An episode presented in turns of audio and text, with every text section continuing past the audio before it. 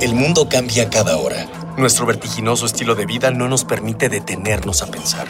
Compramos, rentamos, vendemos, consumimos. Todo lo que hacemos o dejamos de hacer tiene consecuencias para el mundo. ¿Cómo enfrentar los grandes retos de nuestra época? ¿Cómo reducir nuestro impacto en el ambiente?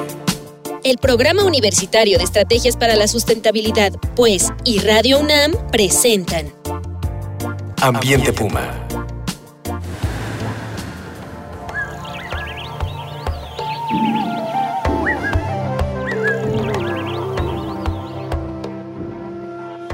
¿Qué tal? Nuevamente les saluda Miguel Ignacio Rivas y a nombre de la maestra Mireya Imas, directora del Programa Universitario de, Estrategias para la Sustentabilidad de la UNAM y titular de este espacio, les doy la más cordial bienvenida a este su programa, Ambiente Puma, Voces, Ideas y Acciones Sustentables. En la emisión anterior nos asomamos a la vida de las arañas, en especial de las que han logrado sobrevivir en la jungla del asfalto, es decir, en las ciudades. Hoy vamos a continuar con esta conversación que hemos titulado Arañas del asfalto. De nueva cuenta, me acompaña en cabina el doctor César Gabriel Durán, investigador asociado del Instituto de Biología y académico de la FES Iztacala de nuestra UNAM. Bienvenido, Gabriel. Gracias. Antes de retomar la charla con nuestro invitado, vamos a escuchar las voces de las y los estudiantes universitarios a quien les preguntamos, ¿qué haces cuando encuentras una araña en tu casa?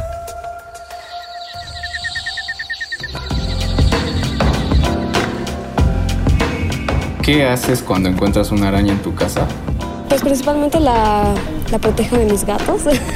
Entonces este, lo que hago es agarrarla, como ya sé que arañas son peligrosas para el humano y cuáles no, entonces se me hace muy fácil distinguirlas. Lo que hago es sacarlas de mi casa con cuidado, dejarlas en algún jardín para que ellas sigan con su camino. ¿Qué haces cuando encuentras una araña en tu casa? Pues por lo regular la dejo ahí. Pues bueno, yo pienso que si yo llegué a invadir un lugar, pues y para que yo viva ahí, pues ella también puede vivir ahí, ¿no? Como todos nosotros. ¿Qué haces cuando encuentras una araña en tu casa? Mm, pues generalmente la saco. O sea, la saco al jardín. ¿Cuál crees que es la importancia de las arañas?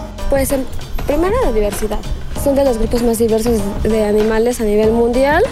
Este, son el quinto grupo más diverso. De arácnidos es el segundo, después de los ácaros. Y pues son depredadores, entonces para controlar poblaciones de insectos son buenísimos. Y también forman parte del, del ciclo de vida de muchos, de muchos animales.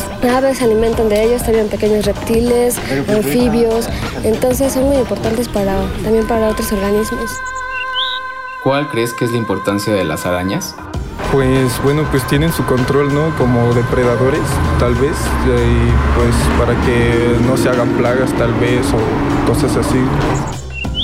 ¿Cuál crees que es la importancia de las arañas? Son importantes para, sobre todo para disminuir las poblaciones de insectos herbívoros, por ejemplo, de los grillos y todo ese tipo de animales que en realidad en ciertas ocasiones por ejemplo, en una zona agrícola pueden ocasionar daños en las plantas, daños foliares. Entonces son un importante regulador este, de insectos herbívoros.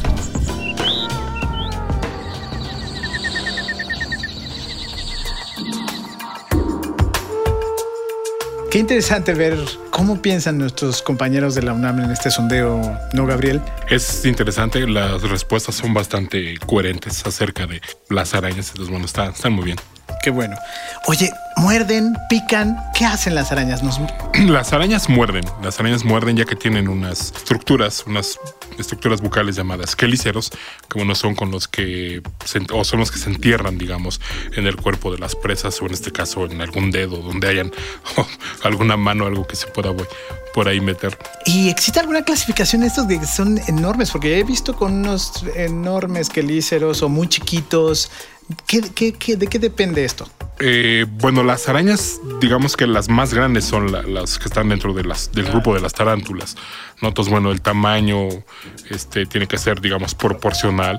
Entonces, bueno, sí, los quelíceros son grandes en estos, en, estas, en estos grupos, en las tarántulas, mientras que en las llamadas arañas verdaderas, que llegan a ser muy pequeñas, bueno, los, los quelíceros o los aparatos, el aparato bucal es muy, es muy pequeño. Entonces, Los quelíceros serían como los colmillos. eh, sí, es algo parecido a los, a los colmillos, exactamente.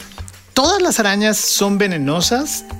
Sí, de, son 114 familias, de las cuales solamente una no tiene glándulas de veneno. El resto sí tienen, ¿Y tienen cómo le hace eso? Este, esas cazan básicamente por pura, por pura fuerza, mientras que el resto sí usan el veneno para, para apaciguar a sus. O sea, es muy grande presas. esta que no tiene veneno. Eh, más bien son muy rápidas. Ah, más bien son muy rápidas. mira. Entonces, bueno, compensan la falta de, de- de un veneno con la rapidez y, y para poder este, doblegar a la. ¿no? Listo, rapidito. Pero hablando de las arañas de la ciudad, las urbanas, ¿qué especies venenosas existen aquí en nuestra urbe de la Ciudad de México? Bueno, se han registrado por los trabajos que, que hemos realizado, hemos encontrado prácticamente dos especies de, de arañas venenosas. ¿no? Ok. Una es la que llaman, o la que todo el mundo conoce como la vida negra o araña capolina, que la especie es Latrodectus mactans. Eh, y bueno, esta, esta araña sí se encuentra en las, en las ciudades, es La que podemos encontrar abajo de la Este, silla. Se pueden encontrar eh, debajo de escaleras, este, en lugares donde no se mueven con mucha frecuencia las, las cosas, los llamados cuartos de los tiliches, donde todo arrumban ahí. Esta araña, el veneno es neurotóxico. ¿Son mortales al- en, este, en esta En parte un los- grado extremo, digamos, sobre todo para niños o personas de la tercera edad o gente con las defensas muy bajas, por ejemplo, o que esté pasando por una enfermedad, sí puede llegar a causar Con el sistema inmunológico El sistema deprimido. inmune deprimido, exacto, puede llegar a causar daños ya sea en el vaso, en el timo, este, los riñones, por Pero las personas tienen que estar como muy débiles Sí, claro, para sí, esto, la- ¿no? la- aparte, bueno, la, obviamente la, la inoculación del, del veneno también tiene que ver, ¿no? ¿Qué tanto veneno se, se inocula a la hora de, de morder? Si las arañas acababan de mudar, acababan de comer, se Mm, acababan de aparear. O sea, sí hay Claro. varios factores que pueden determinar eso, ¿no? Y la otra especie eh, que se considera de peligro para los humanos en la Ciudad de México es las llamadas arañas violinistas, ¿no?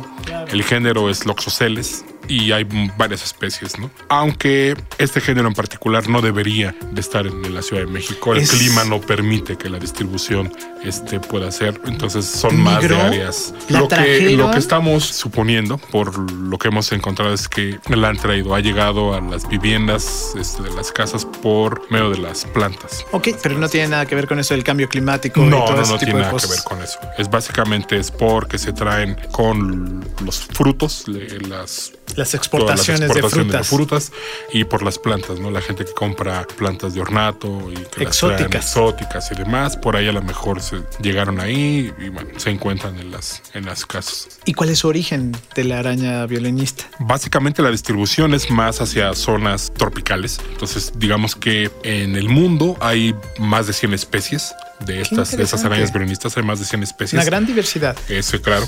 Para México hay alrededor de 35 especies, es decir, que prácticamente hay una por estado. Entonces, bueno, también tenemos una gran diversidad de estas, de estas arañas en México, pero en teoría no deberían estar en el DF, ¿no? O sea, si se encuentran en el resto de los estados, con alguno que otro estado particular, porque, bueno, son especies endémicas, es decir, exclusivas de algún estado en particular. O sea, los microclimas le han ayudado a estar aquí. Lo que hemos estado tratando de dilucidar es precisamente cómo es que se encuentran aquí en el DF, ¿no? El clima es muy cambiante, Claro. se hace calor, Pero en este, una un día casa llueve, entonces, pero en una casa estable. es más posible que el clima sea más este benigno y las áreas se puedan establecer ahí.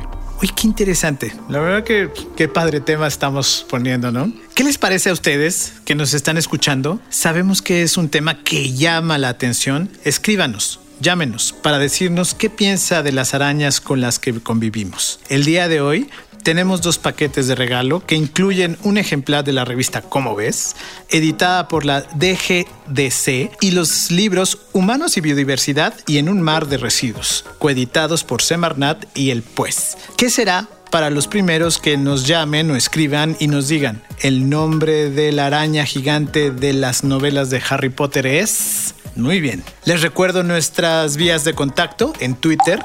UNAM Sustentable en Facebook, Sustentabilidad UNAM, o al teléfono 5622 5212 13 o 14. Y recuerden que este espacio lo construimos entre todos y todas, pues con sus voces, ideas y acciones estamos haciendo comunidad. Continuamos con las preguntas y vamos a hacer, ¿qué hacer si encuentras una araña venenosa? ¿Qué hacer de repente pisarla, de repente irte, te das la vuelta, ¿qué haces? Bueno, mucha de la gente lo que hace es eso precisamente, darle un chanclazo, un periodicazo o, o gritar y alejarse. Yo creo que lo más factible es poder recogerla con, con alguna hoja, con Claro. algún instrumento ahí y No, sacarla. apachurrarla, pues. Exacto, y sacarla de la casa, ¿no? Digo, yo creo que no hay, No no, hay por qué, no hay por qué No matarla, necesidad. ¿no? Normalmente uno tiende a decir es que se metió a mi casa y si hacemos un recuento, bueno, las arañas aparecieron muchísimo antes que los humanos, entonces más bien nosotros nos metimos a su, a su casa. Entonces, bueno, yo creo que con, con sacarlas del- de la casa es más que suficiente. ¿Y si te muerde? ¿A quién acudimos? Bueno, si te muerden, eh, yo recomendaría primero, que es ob- obviamente muy complicado para mucha gente, mantener la calma este, y tratar de... de- Claro, no, no ponerse... Sí, no a, este, entrar en pánico, porque bueno, eso hace que el corazón se acelere y que la sangre fluya más rápido. Entonces, bueno, si es una araña con un veneno de consideración, bueno, va a crear más problemas.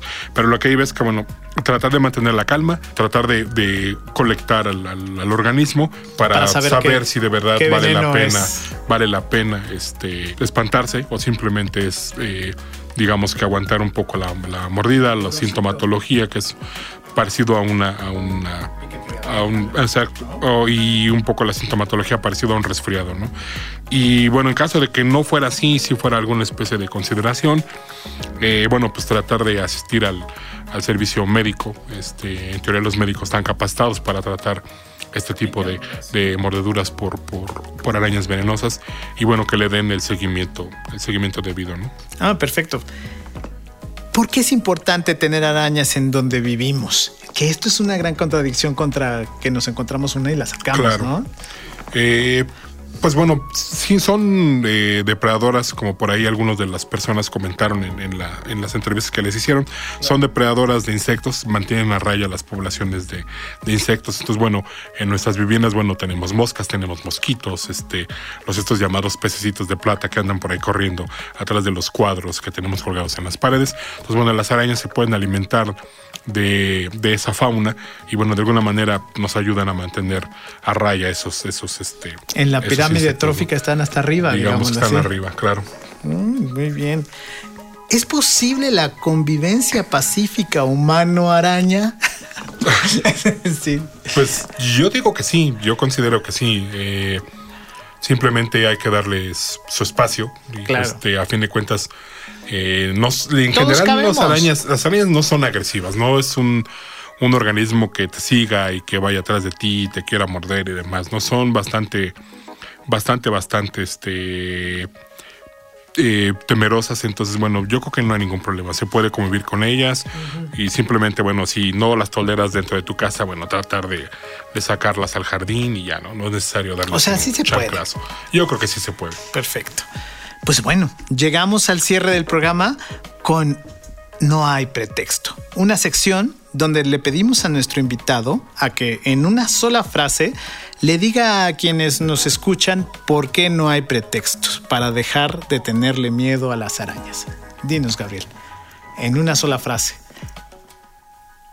Porque son muy importantes para los ecosistemas. Esa es la frase que podríamos decir. No hay pretextos, son Yo creo que importantes sí son para los importantes para los ecosistemas. Muy bien. Pues hemos llegado al final de esta emisión. Agradezco a nuestro invitado, el doctor César Gabriel Durán, investigador del Instituto de Biología de la UNAM, por habernos acompañado el día de hoy. Y también agradezco la presencia de Miguel Alvarado en los controles y en la producción, así como a nuestro equipo de educación ambiental y comunicación. Mayori González, Dalia Ayala, Jorge Castellanos, Juan Antonio Moreno, Berenice Santana y Eder Salazar.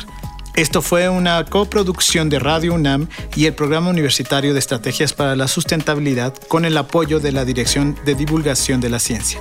Y recuerden, seguimos reuniendo ideas, voces y acciones sustentables aquí en Ambiente Puma. Hasta la próxima. Hasta luego. Una pequeña acción. Un cambio de actitud. Nuevos hábitos. Y nuevas formas de entender y relacionarnos con el mundo. Paso a paso. Aportamos un granito de arena. Para construirnos un futuro. El Programa Universitario de Estrategias para la Sustentabilidad, pues, y Radio UNAM presentaron Ambiente Puma.